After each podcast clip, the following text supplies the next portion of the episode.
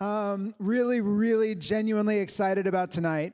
And also, I get to share with you, it's a very anthem night in the sense that um, a lot of the details for tonight were coming together up until actually Ryan is still putting things together on his computer, like in a really fun way. Part of the, in a really fun, see, we're, we're late to the ball game in a really fun way. Trisha had to go solo at the dinner table. He's just now eating. That's what a guy. Um, but part of the exciting thing about tonight is uh, we mentioned that we wanted to do a night on the nations, and it sort of started to spread like wildfire. We started to hear about more and more opportunities and things were coming up uh, that we wanted to try and figure out how to include in the night and what to bring and that type of a thing. So it's just been a, it's actually been a very cool story of watching this whole thing unfold.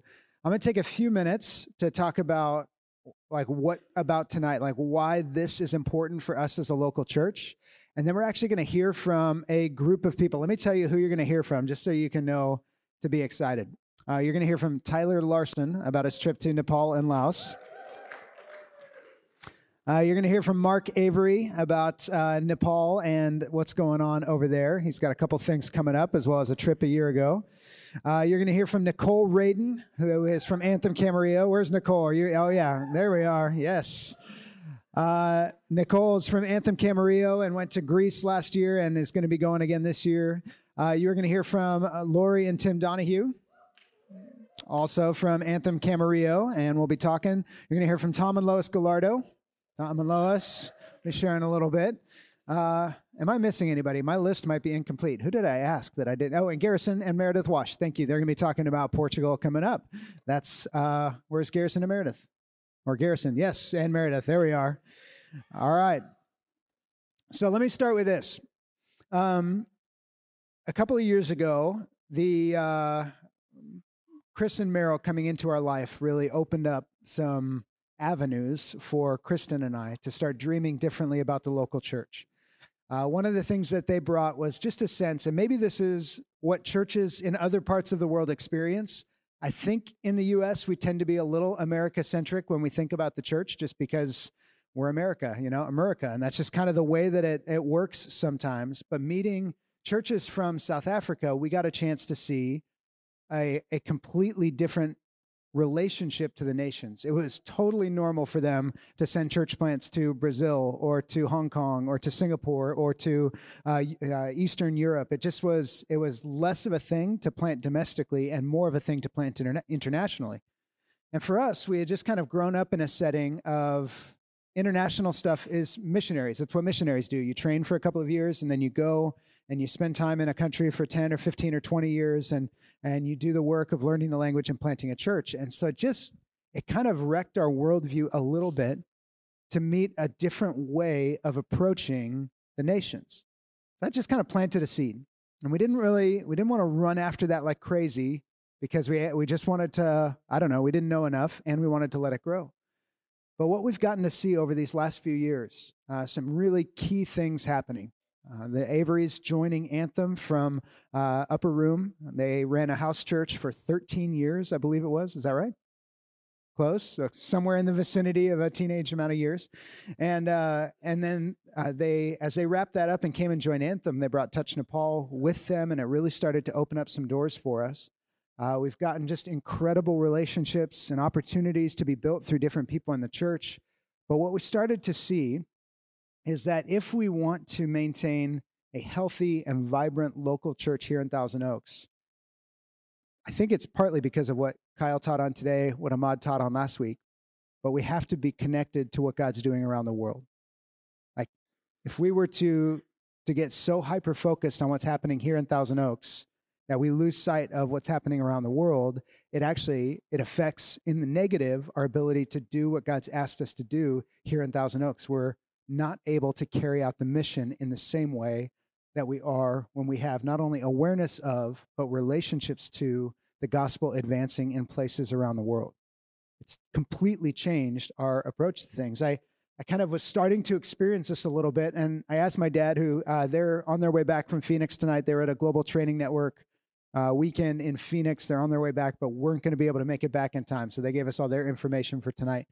Uh, but I was asking my dad about this a couple years ago, and I just said I feel like like when I go into a different country, something changes about me and my leadership, about vision, about my heart, about how I pray. I, you know, I just find myself thinking differently and, and acting differently when I go into other parts of the world. And my dad kind of chuckled a little bit. And obviously, he had been in ministry for, I don't know, 40 years when I asked him this or when I was talking to him about this. And he said, I found that, um, that in my experience, if I wasn't involved, either directly or indirectly, in something in another country, it was like so quick that my my mission mindset started to atrophy. My my vision started to shrink if I wasn't actively involved, either in partnering with people that were in other parts of the world or he himself going to see and be a part of what was going on. And he just said, I felt like for us as a church, if we weren't breaking that open, so there was a stretch of years. I, uh, again, I wish he could tell you this story, but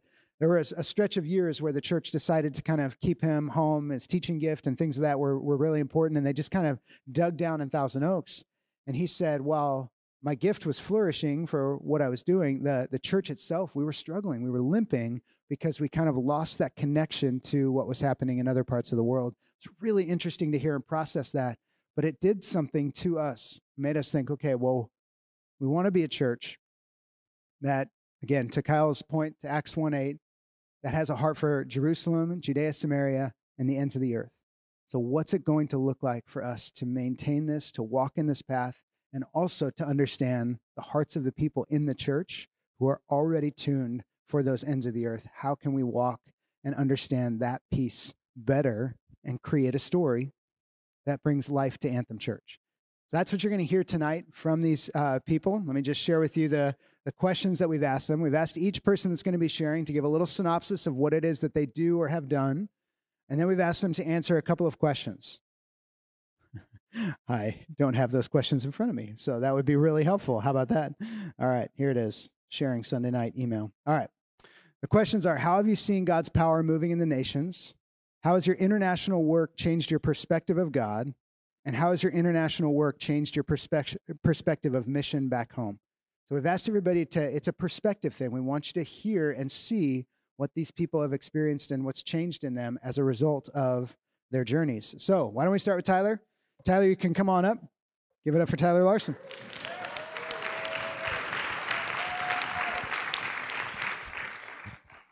I slightly altered Tyler's questions just to give you guys an idea. So he has uh, similar concepts, different wording. All right, Tyler, how old are you? 12. 12 years old. All right. You got a lot of stamps in your passport? Uh, yeah. All right, cool. Very fun. Um, so, why don't you take a minute and tell us what we did while uh, we were in those two countries that you got to go to? Um, well, in Laos, we stayed with Scott and Alexis, who used to come to this church. And on the very first night, we went to uh, uh, Scott's school, uh, his class, his English class there and I fell asleep because I was a little jet lagged. Um, and really, we so the next day we went to their friend's village. Actually, it was their housemaiden yeah. or what? Yeah, her village, and actually there they make bomb or spoons out of bombs. So because uh next to Laos is the Vietnam, and during the Vietnamese War, a bunch of their troops went to Laos to hide or whatever, and then uh, America bombed Laos, and there was a ton of unexploded bombs. So people go and find those bombs and then make spoons out of it. So it's actually pretty crazy. And then when we went to Nepal, we went straight to the orphanage where Babu is, where he's got about 30 kids there now or something like that. But over time he's adopted 60 kids and they leave when they're 18 so i just played around with the little ones uh, and that made them pretty happy because they don't see a lot of people like me. Um, and uh, the next day it was their 25th anniversary uh, which where my dad taught and then after that we went on on an elephant safari where we rode on elephants and then we saw a rhino so that was pretty cool. And then we flew over to Kathmandu, where we took a three-hour motorcycle ride up into the mountains to a village called like Sindutraplok or something. Some some. so, all right.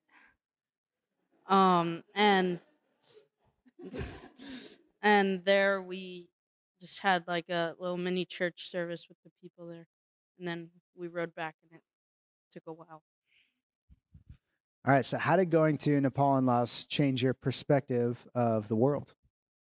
Well, it really showed me that, like, I mean, every day I see people with like really expensive clothes or something like that, and I think, wow, they're spoiled. But really, it's me that's spoiled because, like, I forget what percentage it was, but only like three to ten percent of the world has a car. So I'm just, I feel really, I felt really blessed after seeing like what's there and what kind of stuff or what kind of stuff we have and they don't.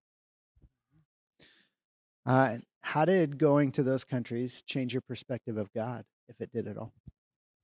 Um, well, so I guess I just saw that God's love is everywhere and like we can't really avoid it. And I just, I don't know, it really brought me to a realization that like, I don't really know. I guess he's just everywhere. And how about how did uh, being in those countries change your perspective of being on mission back home? Uh, really like the same thing. Um, I guess like I don't know.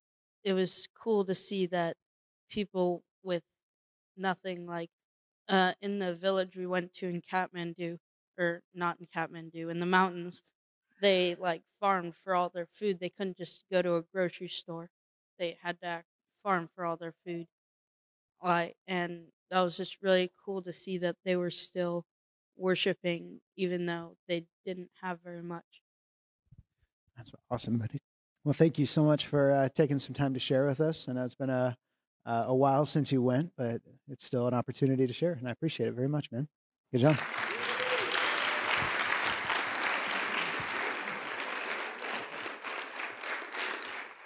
All right. Uh, why don't we take a break from Nepal? I'll call you up later. How about that? Let's go, Tom and Lois, and then uh, we'll come back to Nepal in a bit.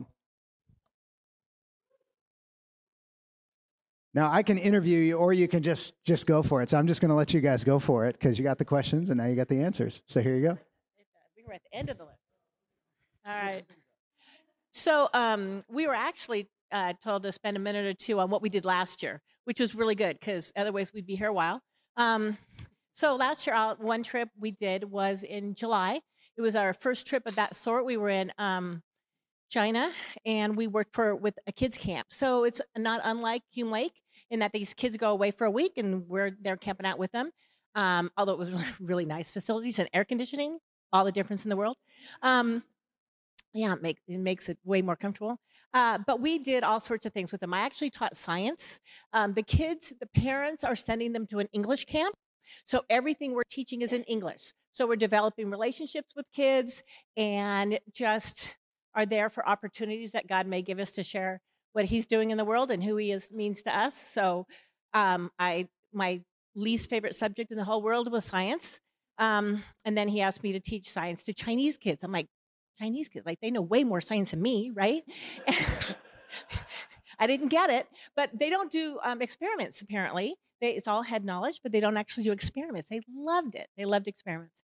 Um, Tom did a lot. He taught them how to put up a tent uh, the kids called home and said, "We want to go camping. Can we buy a tent?" No, no concept for them of what that was like. Um, we uh, fed them s'mores and just a lot of American things. But the whole point for them is to have an experience away from home and to whatever they're learning to learn in English. So we did music, we did um, carpentry, uh, little crafts. That anyway, we did a ton of stuff. So it's like whatever you know, whatever you can do, you can take over there and share with them and it just was a great time. And then uh, in October, we were in Cambodia. Um, we are involved with the AOC, which is Asian Outreach Cambodia. And we took the Maritzas with us, uh, Brendan and Jamie. And what we did while we were there is we participated with ACTS, which is assisting children to school, basically back to school. And we stuffed backpacks. Uh, J- uh, Brandon had the uh, pleasure of going out into the, we call it the bush, to help do uh, medical. Um, I don't even know what you would say because basically he went with Mordecai, who is basically a self-taught doctor, and Brandon says, "Oh well, can we do this?" And Mordecai says, "We don't have that stuff. This is how we treat that." So basically, Brandon got to have the exposure of how you treat Cambodians when you don't have the resources. Um, we also um, were involved in English classes at night, helping them to pronounce uh, the words correctly because they're taught by Cambodians uh, instructors, but those instructors don't necessarily know how to enunciate the words correctly. So that was fun. And uh, so that was just a great time that we got to uh, share. And um,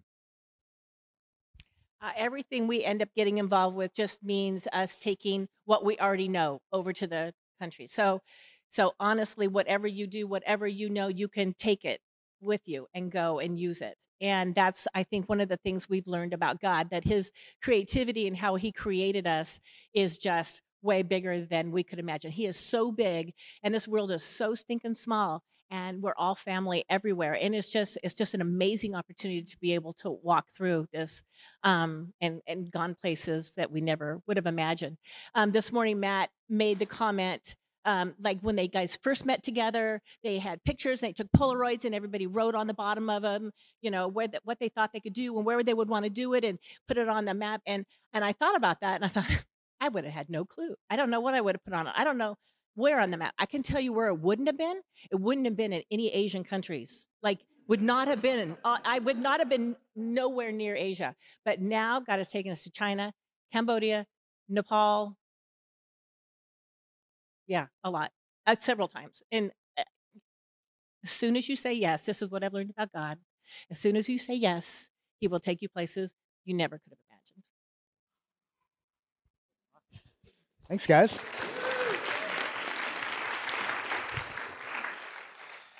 All right, uh, Mark, let's get back to Nepal. Why don't you come on up?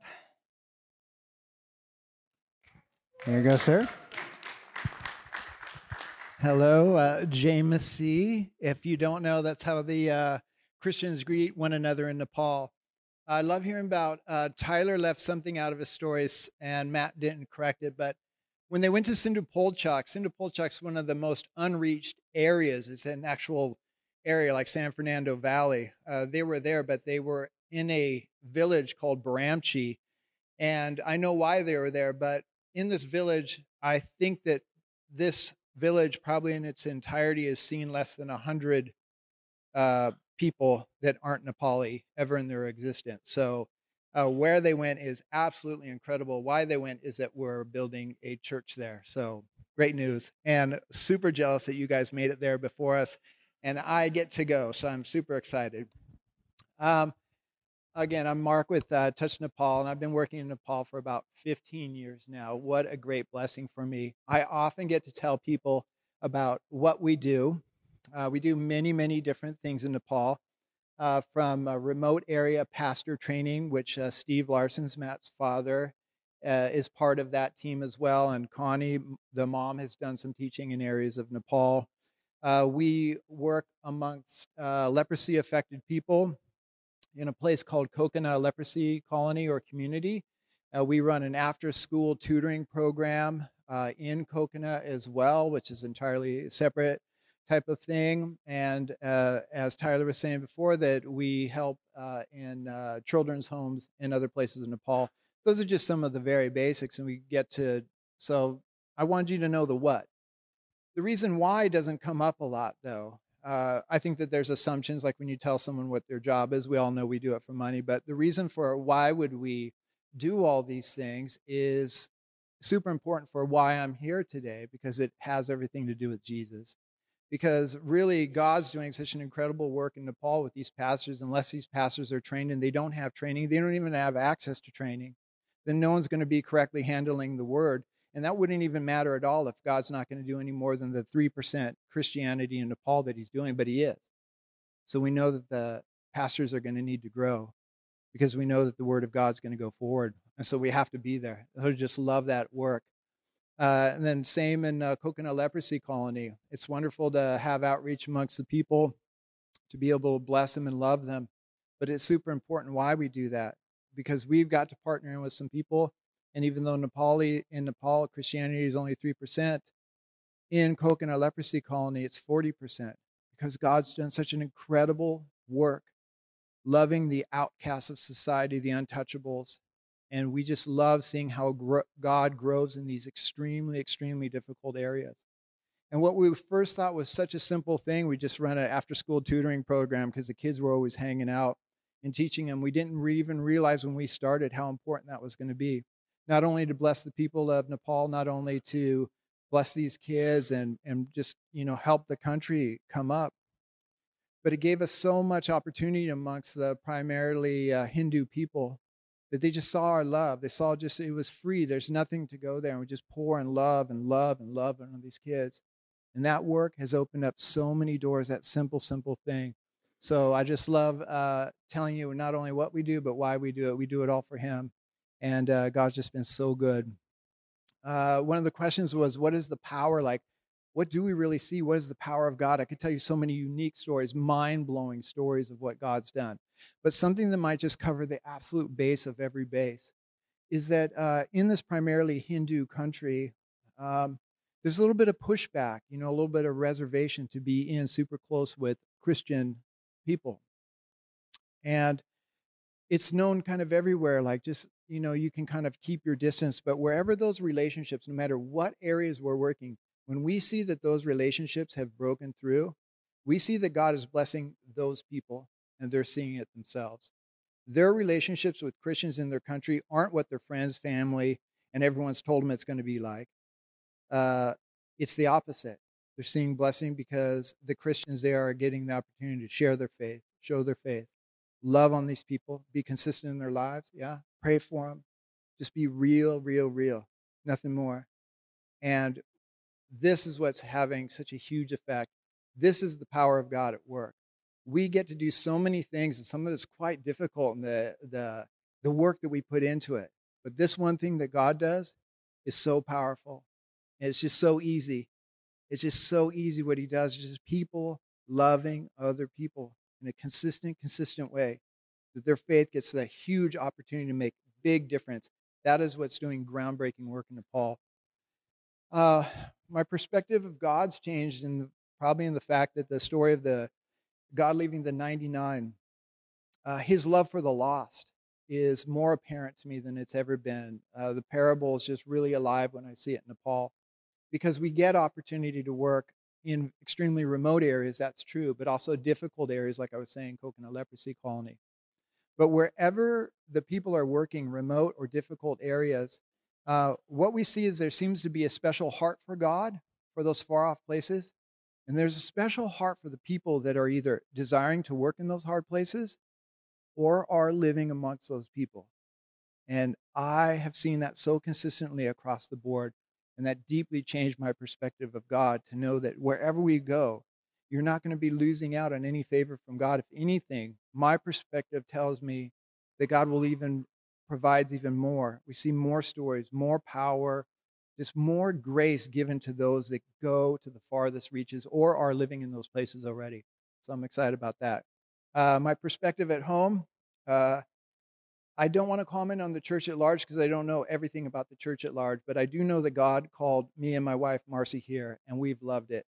And I also know something about missional DNA is that it's extremely, extremely difficult for a church to insert missional DNA into itself once it has started to move forward, especially as years have gone by. It's extremely difficult. People can be moved missionally.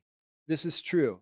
But it's a difference because we're getting our leadership from our churches. And when our churches don't have it in their root DNA, you don't see the power going forward immediately. And from the very first time that we stepped into this church, we saw that this is a missional church. And everyone that comes into the church has to understand that the church is missional. You can either accept and say, This is the great, this is the home for me, or you say this is not the right place for me because these guys are super, way, too, way too missional for me. I love that about this church. I want you guys to know that if you've heard me speak before, that uh, through Celebrate Generosity, this church has made a massive, massive impact into Nepal and people's lives. And I don't mean that in a vague way. I mean, if I could just show you, if I could show you the faces and tell you every story, and I can't take any more time than I already am, I just want you to believe it in, my, in your heart that I'm telling you the truth about something. The dollars that this church has put into Nepal has made a profound impact. And Steve will tell you the same. Matt's got to see it with his own eyes. So uh, it's a pleasure to serve the Lord. Uh, it's a pleasure to serve uh, Anthem Church uh, on behalf of their desire to be international and to serve the people of Nepal. Uh, I have one thing. Um, hmm I have to give this to someone, but I didn't know that if I put Matt's name on it, he would hate it, which I love about Matt. But I have to ask Matt to open it. Please. Uh, it is a gift. It is a gift for uh, Anthem Thousand Oaks, which you guys are a part of because you guys have given. It's from Touch Nepal. I couldn't buy you all one. It doesn't have Matt's name on it, it has our name on it, right? We did this together. It's not the end all of end all. There's a way to say thank you because of uh, your investment in the people of Nepal. And um, it says, uh, wait, I'm going for the glasses. Yeah, to all of you guys, with gratefulness for your outstanding contribution and commitment to love and serve the people of Nepal. So thank you guys.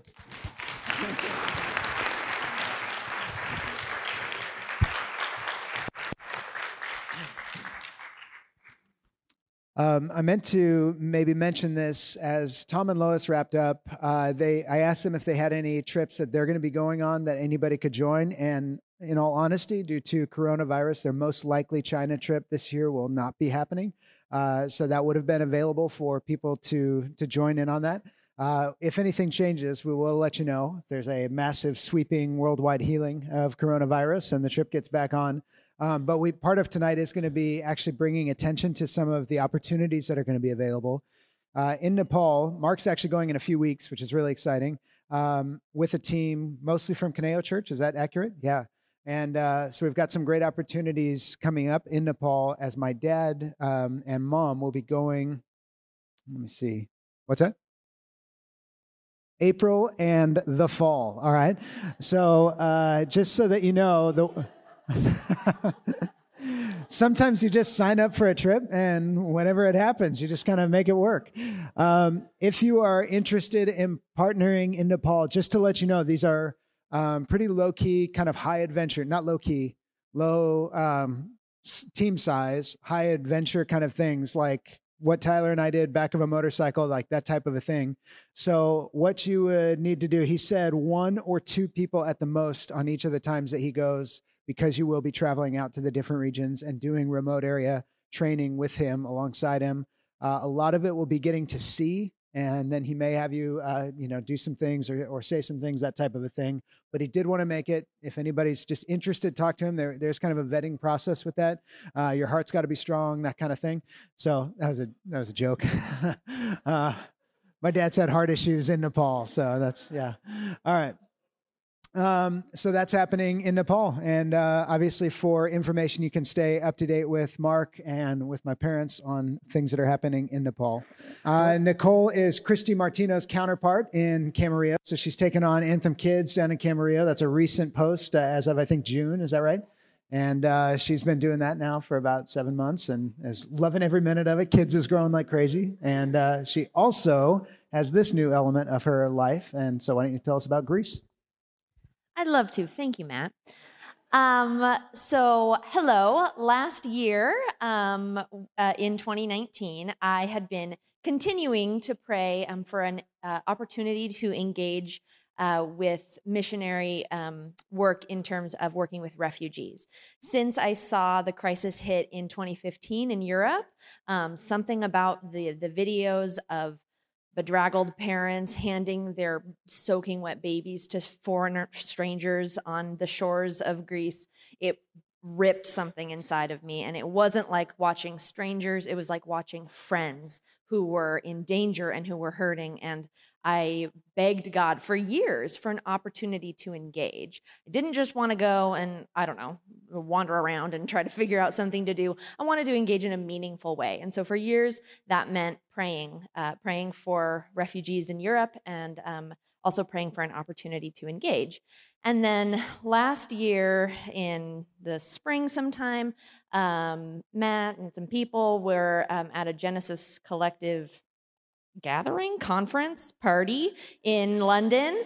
Um, and uh, they were talking with Rob and Linda Hutton. Um, and Linda had been doing work in Greece with refugees for several years with a small church there.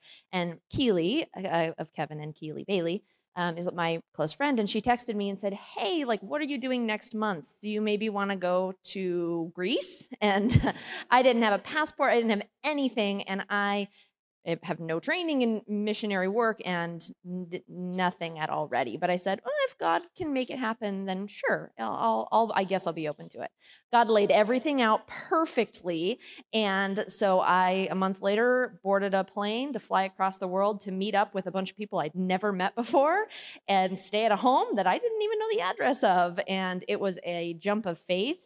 And God has just it has it has changed my perspective on God, on how big He is, and on how trustworthy He is, and on the work that's being done on a global um, on the global stage, specifically in this area of the refugee crisis. So um, the opportunity um, and what I engaged in last year is working with a church called Athens Christian Center um, with Stavros and Lois. Um, they are uh, pastor, um, and they help run the Athens Christian Center Church. And then in 2015, when the refugee crisis hit, Stavros was a refugee himself um, as a child, um, and they, as a church, pledged like all of their individual lives to helping. Um, the Orthodox Church is primarily um, the like Christian faith that's acceptable in Greece, and overall, they've kind of turned their back on the refugee crisis. They're I mean, Greece is having a financial crisis anyway, and so refugees are just draining their resources. But like tens of thousands of people are pouring onto their shores because um, Greece is kind of the gateway to safety from a lot of the conflict in the Middle East. Um, and so Stavros and his little church said, We will do what we can. Um, and so the ways that they're engaging is they have created a donation warehouse where they take in just uh, huge vats of clothing and um, and toiletries and things and distribute them to um, the refugee camps. Um, they engage regularly with the asylum center, which there are I think 20 or so asylum centers in Greece, and um, we use the term refugee kind of casually. Anyone that's fleeing conflict would be a refugee, but it's also actually an internationally, like um, politically and legally designated term. You have to apply for political asylum and then you have to apply to be qualified as a refugee. And at any point, they can say nope and then kick you back either to your home country where you may be killed or you'll live illegally in the country in which you're in um, and then turn to crime or um, or just be killed. So the refugee, the asylum center um, is a kind of high stakes, high stress space, um, and people um, come in and they are there all day, no food, and everyone applying for refugee status has to come. So if you have a newborn baby or a grumpy 15 year old, they all have to be there. Um, and so the church has decided to help by running kind of this little tiny, tiny childcare room in one of the centers. Normally, it's just a room of chaos where kids are, you know, tearing at each other because they all want to play with the same broken toy. Um, but the church has taken on running every day of the week. Two people from their faith community go to run the childcare room um, for these uh, refugee children. Um, and then they also provide meals and then also work with a gypsy camp, um, which is another group of locally displaced people that are not considered part of Greek society and Greek culture, but have lived in Greece for hundreds and hundreds of years.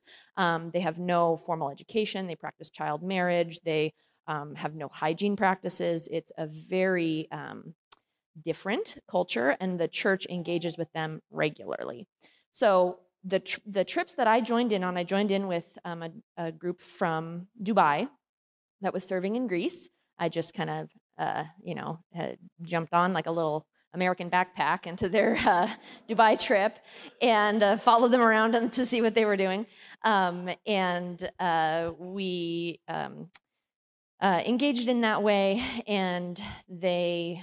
I lost my train of thought. But, anyways, I went twice last year, and I'm going twice again this year. Um, it's for a week at a time. Oh, and what we the the main purpose of what we are going to do isn't specifically to serve the refugees. It's to provide relief for this little church. This is a church of like I don't know, like 65 people, and the amount of work that they do is the only explanation for it is God. Like I was walking with Irene, one of the my friends from the church, and she was explaining we were walking to get coffee and she was like, "Oh, this square like before they made the camps, all of the refugees just came in from the shore and just like laid on the ground and there were just thousands and thousands of people in this little square just sleeping on the ground. So we would come and we would pass out food and we would do all these things. I was like, how, Irene, how did you do? Like, people have, don't your people have jobs at your church? how did, how did you do it? How did you accomplish that? And she just was very simply like, but by the grace of God, like we couldn't have done that. It was Jesus working through us. Um, and so that's also one of the ways that I've seen um, God's power moving is by multiplying the faithful work of these people. I am so encouraged by it. And Stavros tells us every time we come, like, his people are so encouraged by other believers coming and providing relief for the daily work and toil that they do of, um, of helping in this global crisis in the, their own little way. Um, and also, what I've taken from that um, about the way that um, our place in the world is that the problems of the world, if you look at the numbers of the refugee crisis and the, the facts the, around it, it's staggering and it's terrible and it's painful and it's almost too painful to really consider.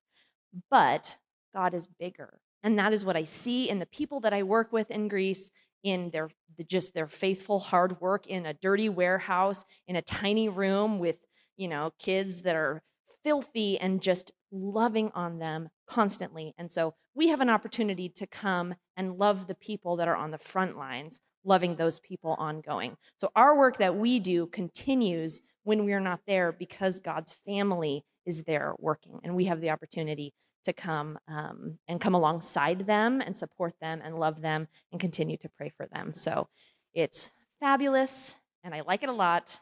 Also, Greece is pretty cool. okay, so the details of the trip I am going twice, or I am leading two trips um, one in May and one in October. There is, I can take um, up to 10 people, but that's plus me, so I have nine spaces available. Um, and if you have any interest, I, I, I typed up little handouts because that's who I am. Um, and you can come grab one uh, from me. Thank you.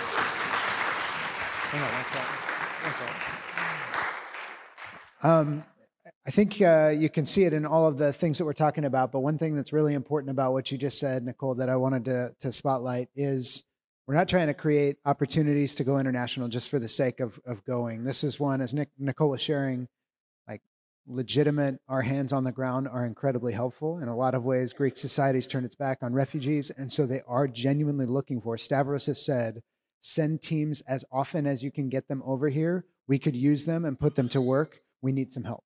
And it's one of those things where honestly, if we raised 35 grand and sent it over there, it'd probably be helpful. But he's still saying, actually, I need a bunch of people to come and help us, like watch these kids, hang out with these people, love them well, that type of a thing. So this is one of those types of things for us where again, we don't want to we don't want to go if it's actually if it would be better to just raise up indigenous leaders and do life on the ground in a better way. This is one where they've asked for we need manual labor. We need physical help. Can you please come help us? I just wanted to spotlight that because of the way that you said that. I thought that was really compelling for just how we, yeah, you were so compelling, Nicole. Yeah, all right, good. Thank you. Well done. Well done. All right, Garrison and Meredith, where are you guys at? Come on up. We also call them Gary and Mary sometimes, but they don't like that. So, yeah. Ryan calls them Gary and Mary, not too many other people. Yeah. All right, so uh, this one's different in that they don't have a trip to report on, but one to, or that they went on already, but one that is on its way that they're going to be sharing about. So here you go. Sweet. So we're going to be talking about a trip to Portugal for it's it's entitled the International Young Leaders Summit. Um, I know that's a long, complicated phrase for saying, "Hey, we want to adventure with you guys in Portugal for a season." It's going to be really cool. Um, so there's three purposes behind this trip, and it's phrased in a very, as the the paragraph says, it's a very beautiful, beautiful beauteous paragraph. Um, but let me try to simplify this paragraph for you guys.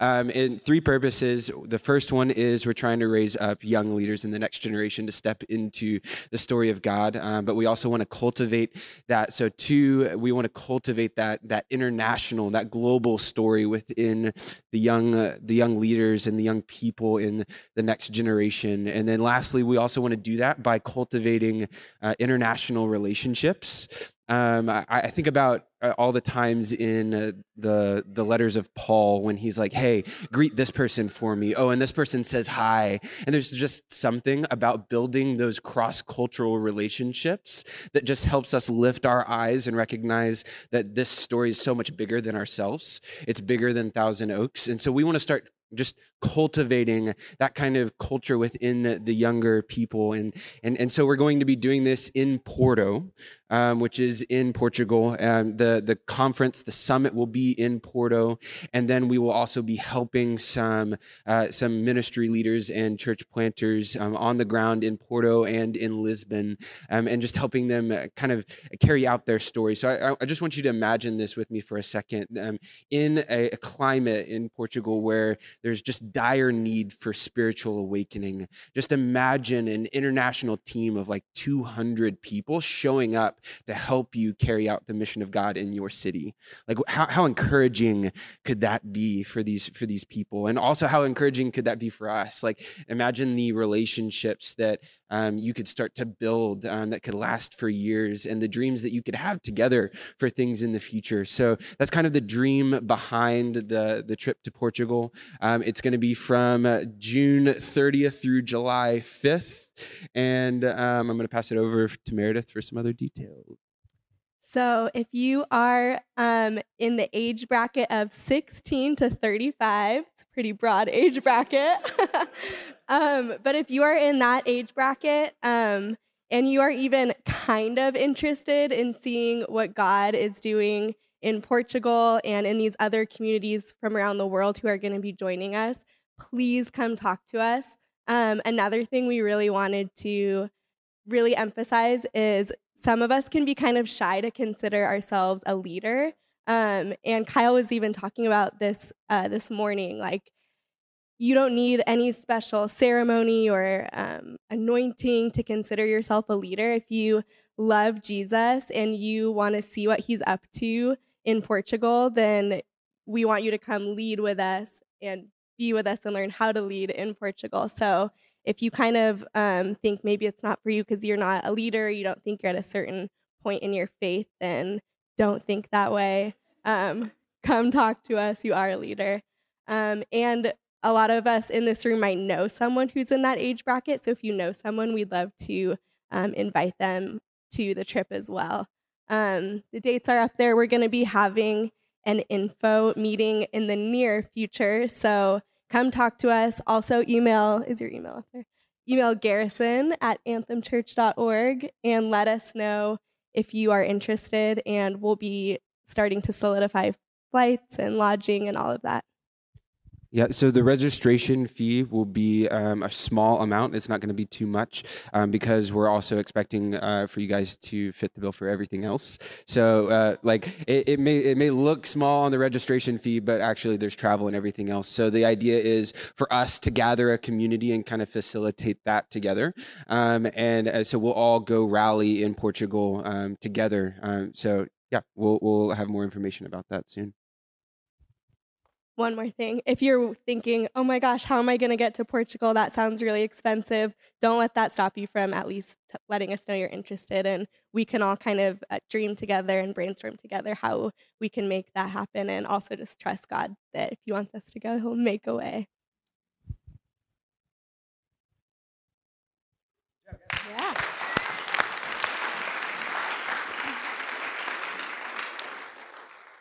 So we wanted to kind of let the vision for um, for the nations come out through the people who I think you kind of all heard it you heard it come out through their heart and their love and what they've seen and and how they've seen God move.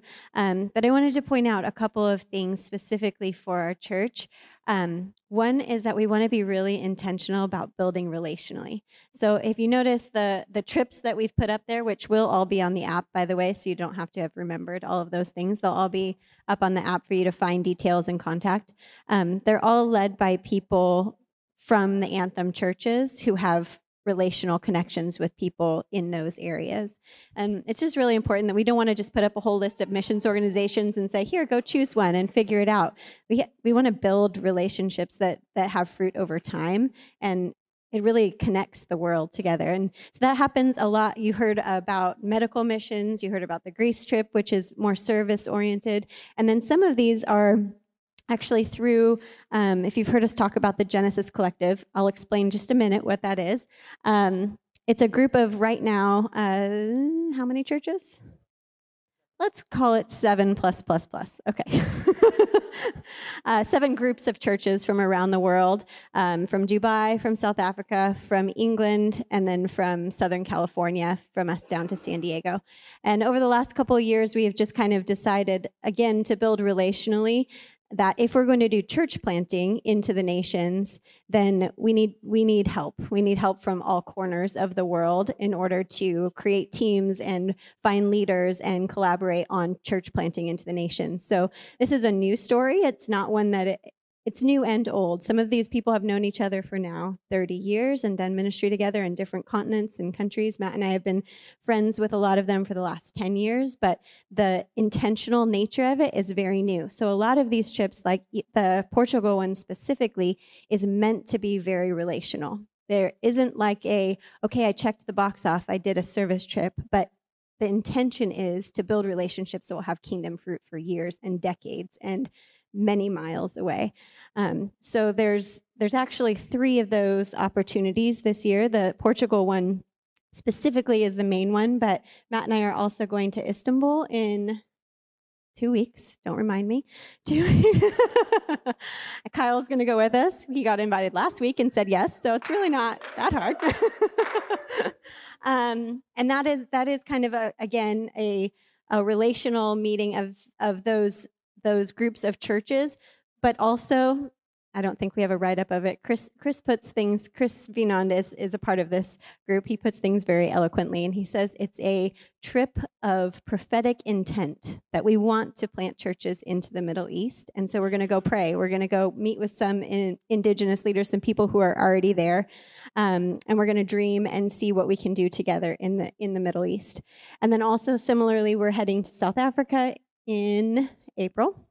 I should know this. I'm actually going, but um, to meet with some leaders there that we have been sowing into their church. So if if the idea of global church planting or global relationships is anywhere in your mind and you think I just want to go and see, it's not a waste of time, and we would love to have you come with us. So. Um, just wanted to kind of point those two things out that are just that are really important to us that we have relationships um, on the ground, either if it's for um, mercy ministry or for church planting in the future, the relational ties are really important to us. So, as a as a church, one of the things that we do want to walk in this line, I think I've mentioned this a few times, um, probably over the last year, as our Heart for the Nations has been growing in participation. I think you guys bringing Touch Nepal to us, it started with the generosity strand and maybe a couple of people going every other year type of a thing.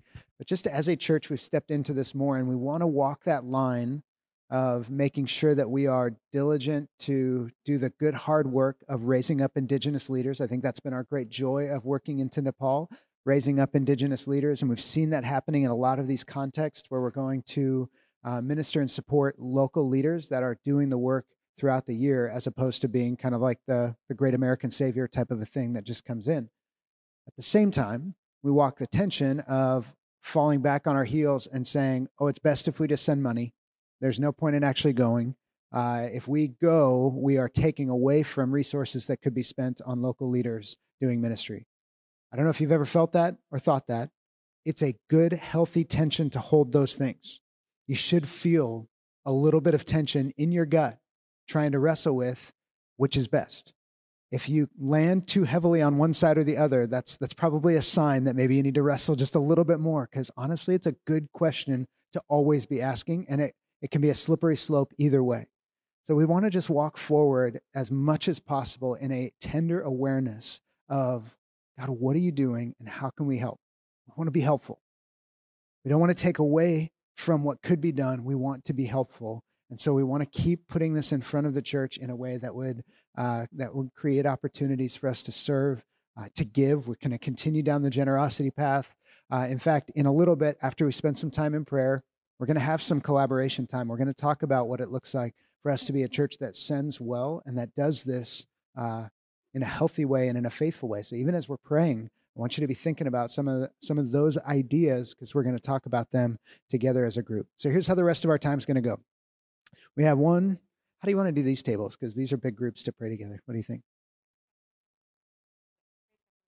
Okay, the middle of the table. There's a little bit of a civil war. That's the Mason Dixon line. Is that what it's called? Uh, that's going to run down the, the, the middle of those tables. Um, and this is a huge one, so you guys are going to have to pray fervently, maybe like Guatemala style, all at the same time. Um, so here's how this is going to go. We're going to give you a country that has been talked about tonight to be praying for. And as a table, we want you to pray specifically over the leaders of that country, the opportunities that are going to be happening in those places, and how we can how we can best minister and how the leaders there can best minister in that context. So there's going to be about 20 minutes of time, 15 to 20 minutes of time for you as a table to be diligently praying over the nations. If you've been sitting too long and honestly you want to stand up and go to a corner, that's totally fine. You don't need to be locked into your current physical location, but that's the group that's going to be praying. All right? So I'm going to try this out. If we run out of countries, we've got, oh, because there is. My parents were hoping to be here, but they would also be talking about Liberia. Uh, actually, Ryan, before we go to prayer, can I bring up the Liberia slide? Um, two potential opportunities in Liberia. One of them is a women's conference. Uh, if there are women that would like to go with my mom, uh, specifically to lead a women's conference in Liberia, to minister to women, to train them and encourage them, uh, that's going to be happening in May of this year simultaneously, my dad's going to be going and leading a biblical counseling training. Uh, that's actually, I believe, going to be even in a different part of the country. They may be in different uh, in different situations. My parents were scant on the details. Just throwing that out there. I'll throw them under the bus because they're mom and dad. Um, but that's good enough to just ask them and say, hey, I'm interested in going, especially if you have biblical counseling training and you'd be able to contribute on that front, or if you are a woman. So those would be the two categories, generally speaking. Uh, Yeah, it's they're not huge teams, uh, especially on the biblical counseling side. My dad said uh, individuals or couples that would like to do training, so that might be a little bit bigger. My mom said just a couple of gals to go with, so that's that's what's going on there. Okay, uh, so do you want to do the table breaking up, or you want me to do it? No, all right, I'm on it. Here we go. Here's how we're gonna do this. Uh, Our son earlier, we were sitting back there finishing all these plans. He's like, "So you guys are just winging it?" well, no, Tyler, we're planning. And what, and, and what Ryan said? Yeah. He said, Welcome to Anthem. Yeah. Okay. There we go. Perfect. All right. So, you guys don't get Nepal because that's always on your prayer list. All right. So, we're going to give you uh, Indonesia. All right. You guys are Indonesia. Okay. Right here, you're going to be Cambodia. Okay. That's you guys. You're Cambodia. And Amy, don't nod your head. You're not Cambodia. You're on the other side of the line. All right. You are going to be Portugal. So, you guys are going to be, you all look like you're 35 and under. So, you're going to be Portugal. All right. Uh, right here is going to be Greece. You guys will be praying over Greece. Okay. Next one down, you guys are going to be praying for Nepal. All right. You got that? Okay. Right here, you guys are going to be paying, praying for Liberia. If you don't know where that is, that's West Africa, like right on the knuckle of Africa. Okay. Um, so you guys are Liberia. Okay. You guys are going to be China. You got China. It's a big one. Hey, you guys are going to be Ukraine. That's my accent. That's the best that I got. All right. And then you guys are going to be South Africa. Okay, did I miss any? Istanbul. All right, we'll pray for Turkey. Okay? Everybody got there? So, about 15 minutes, going to take some time and just start praying over the country. Uh, and good to go.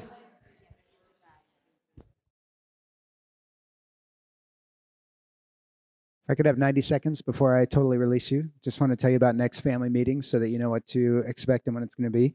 Uh, March 15th, we're going to be a day late or a week late because the 8th is our uh, Vision Sunday. Um, but March 15th, same time, 440 to 720, uh, dinner. We'll get the notes out and all that. But I want to tell you what it's going to be about.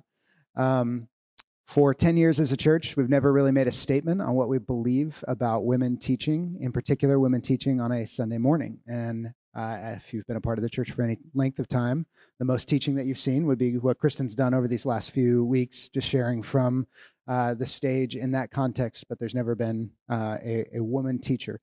So we spent the last year and a half as a team reading books, studying, trying to understand is that position traditional or is it biblical? Just trying to grasp why haven't we had a woman teach, even though we don't make any statement on it. We want to share on the 15th just kind of what our what our team has come up with in terms of the understanding the scriptures and how we came to that conclusion.